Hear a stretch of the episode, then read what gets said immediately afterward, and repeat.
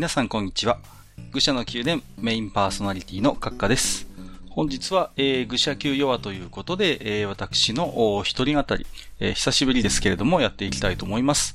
えっ、ー、と、私自称ですね、えー、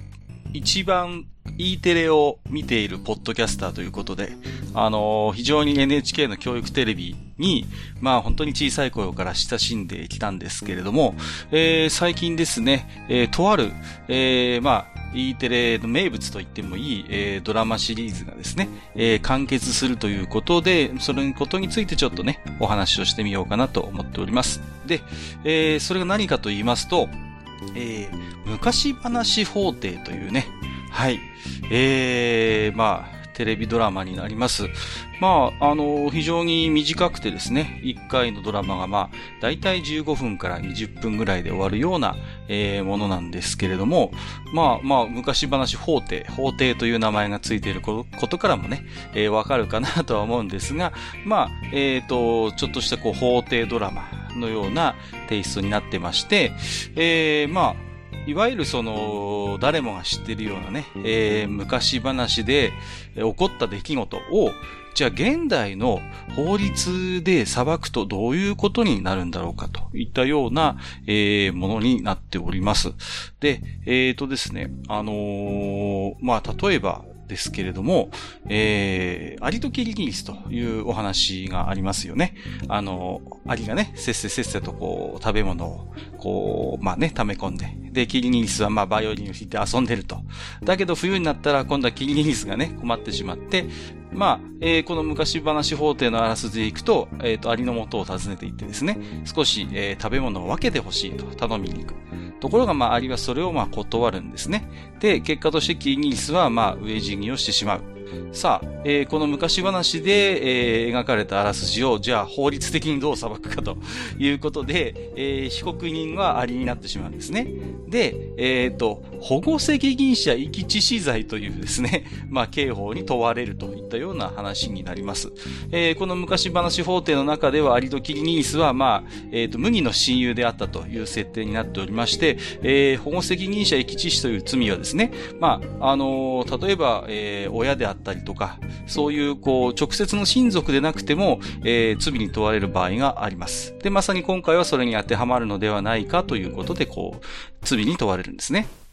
あるいはですね、こう、サルガニ合戦という回もございまして、えー、これはですね、まあ、あの、猿がですね、まあ、この有名な話ですよね、こう、えっ、と、カニにですね、まだ売れてない硬い、こう、柿をぶつけてですね、こう、殺してしまうといったような場面があるわけですけれども、当然これは、えっ、ー、と、その猿がですね、えー、殺人罪に問われるといったような、えー、内容になっています。まあね、ちょっとこう聞くと、まあなんかちょっと滑稽な風にも読めるんですけれども、えー、ドラマ自体は非常にこうシリアスに、えー、展開をしまして、まあ、で、あの裁判員裁判になってますので、えー、裁判員としてこれを、えー、有罪なのか無罪なのか、あるいは、えー、実刑なのか、執行猶予にするのか、といったような判断を迫られるといったような、えー、ものになっています。で、あのー、まあ、なんていうんですかね、えっ、ー、と、テイストとしては、非常にこう、まあ、わかりやすいと言いますか、あのー、子供向けのものなんですね。えー、おそらく小学校以上、高校生ぐらいまでの方を多分想定しているようなドラマにはなってるんですが、なんといっても作りがものすごく本格の、えっ、ー、と、法廷ドラマみたいで、しかも、えっ、と、毎回この検事と弁護士のキャストが変わるんですけども、結構ですね、あの、有名な方が、え、やられてる場合も多くてですね、あの、つい最近のつい最近って言っても、まあ、2年ぐらい前なのかな？2018年ですね。えっ、ー、と、の回で赤ずきん裁判っていうのがあるんですけども、こちらはですね、えっ、ー、と、検事役を吉田洋さん。で、弁護士役を竹中直人さんが 演じているということで、まあ、なかなかこう、重厚な演技も楽しめるということで、まあ、大人でも楽しめるような、そういう法廷ドラマになっているのかなと思います。で、えー、これがですね、えっ、ー、と、2015年の8月ですね、3匹の小豚裁判から始まりまして、えっ、ー、と、つい最近ですね、先ほどお話をした2018年の8月に第10話として、えー、赤ずきん裁判があったんですけれども、えっ、ー、とですね、収録日ベースですと明日になるんですけれども、えっ、ー、と、2021年3月29日、えー、いよいよ最終話ということで、えー、完結をするんですね。えー、ですから、まあ、足掛け5年6年にわたって続いてきたこのシリーズが、まあ、11話目にして終わると。で、えー、今回、まあ、満を持して、まあ、昔話の中でも、まあ、一大メジャータイトルと言っていいんでしょうね。あの、桃太郎裁判ということでね。はい。えー、桃太郎が、えー、被告になるということで、もう皆さんお分かりですよね。そうなってくると、桃太郎に問われてる罪というのは、えー、強盗殺人ということになるわけですよね。ですから、えー、ね、まあ、あの、どういった展開になるのかなと思うんですけども、まあ、このまたキャストがね、最終回にふさわしい、えー、検察官役をですね、天海祐希さんで、え、弁護人は、え、佐藤浩一さんということでね。はい。えっ、ー、と、桃太郎役もね、えー、結構最近あの名前が売れてきた、あの、中野大河さんというね、若手の俳優の方が、えっ、ー、と、演じられてますけれども、まあ、非常にこうね、えっ、ー、と、重厚な、え、キャスト陣で、え、桃太郎が、え、裁判にかけられるといったような、え、話になっております。で、私このシリーズ本当大好きでね。はい。で、あのー、なんて言うんですかね、そういう法律についてこう分かりやすくこう解説する番組ってまあ、いろいろありますけども、まあ NHK に関して言うと、有名なところですとまあ皆さんご存知の生活小百科というまあ人気シリーズがありますよね。で、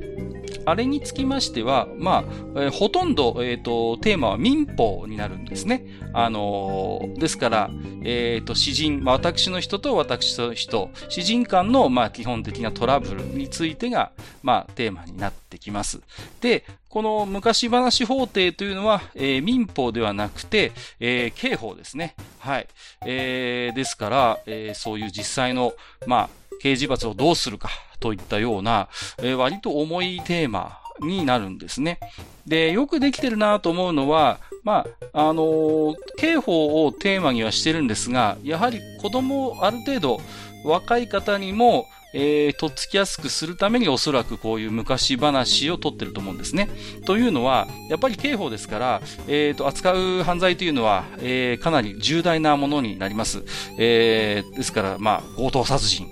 えー、あります。で、他にもあります。えー、例えば、そうですね、傷害っていうのもありますよね。えー、強盗傷害。これは、えっ、と、ブレーメンの音楽隊裁判ですね。はい。ロバが、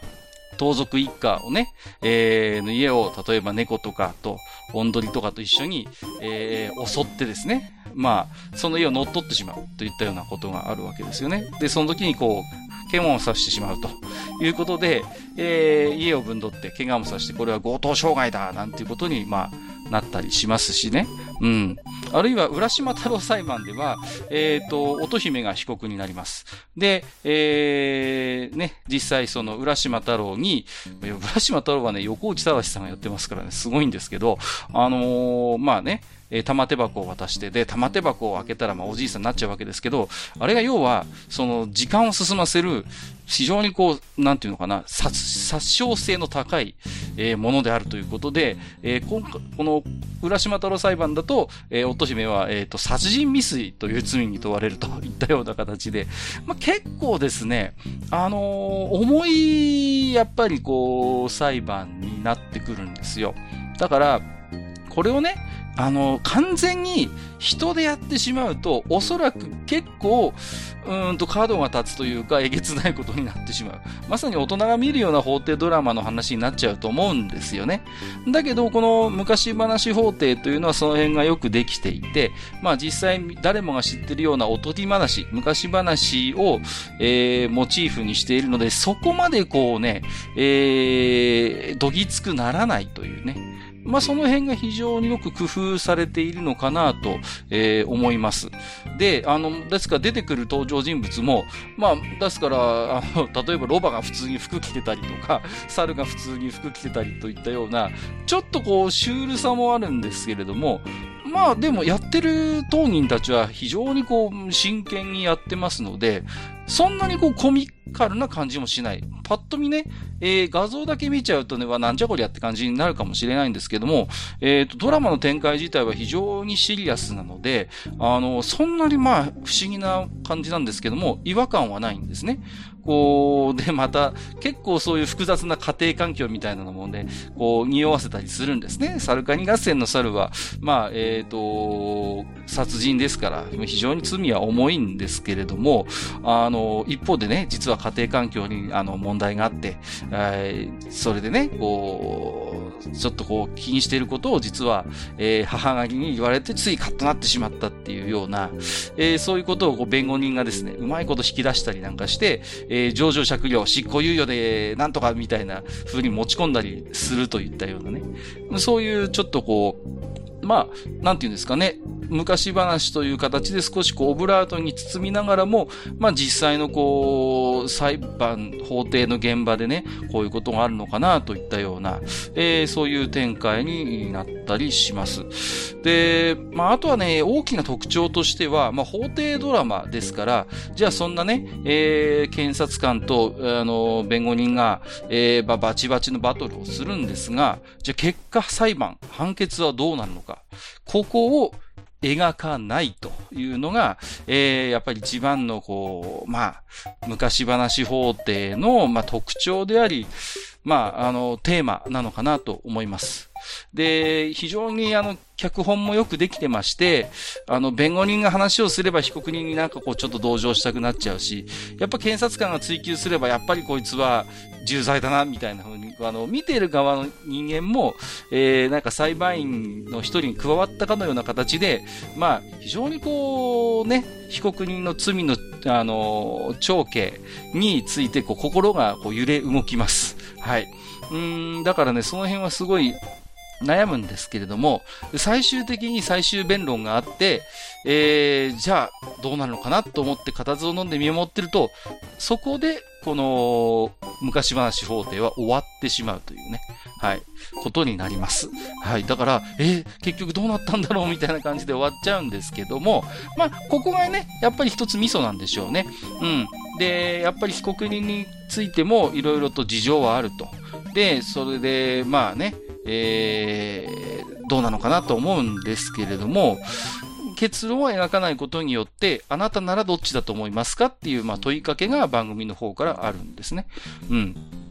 だからまあ、この辺がやっぱり E テレでやってるゆえんかなとは思うんですけれども、最後はあなたが、えー、考えてくださいといったような終わり方をしていきます。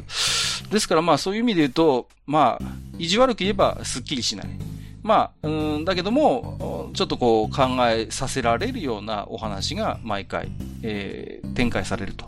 いうことになります。で、私みたいにちっちゃい頃から教育テレビ見てる人間は、思い出すわけですね。あ、これ爽やか3組じゃんってことになるわけですよね。爽やか3組っていう、まあ、あの、道徳を、まあ、あの、主に扱ったような、えー、テレビシリーズがあったんですけども、あれもね、よく、こう、中途半端なところで終わったりするんですね。こう、なんか、例えばいじめの問題であったりとか、いろいろこの学校で起こるトラブルを、まあ、描く時があるんですけども、じゃあ、最終的に解決するとこまで、じゃあ、爽やか3組で描くかというと、終わらない場合が多いんですよね。途中でやっぱ終わってもやっとする感じで。で、まあおそらくこう学校とかで、じゃあこの後どうすればいいと思うみたいなこう先生から問いかけがあるみたいな、おそらくそういう作り方をしてると思うんですけれども、えー、それと非常にあの作りが似ているのはこの、えー、昔話法廷というものになります。うん、で、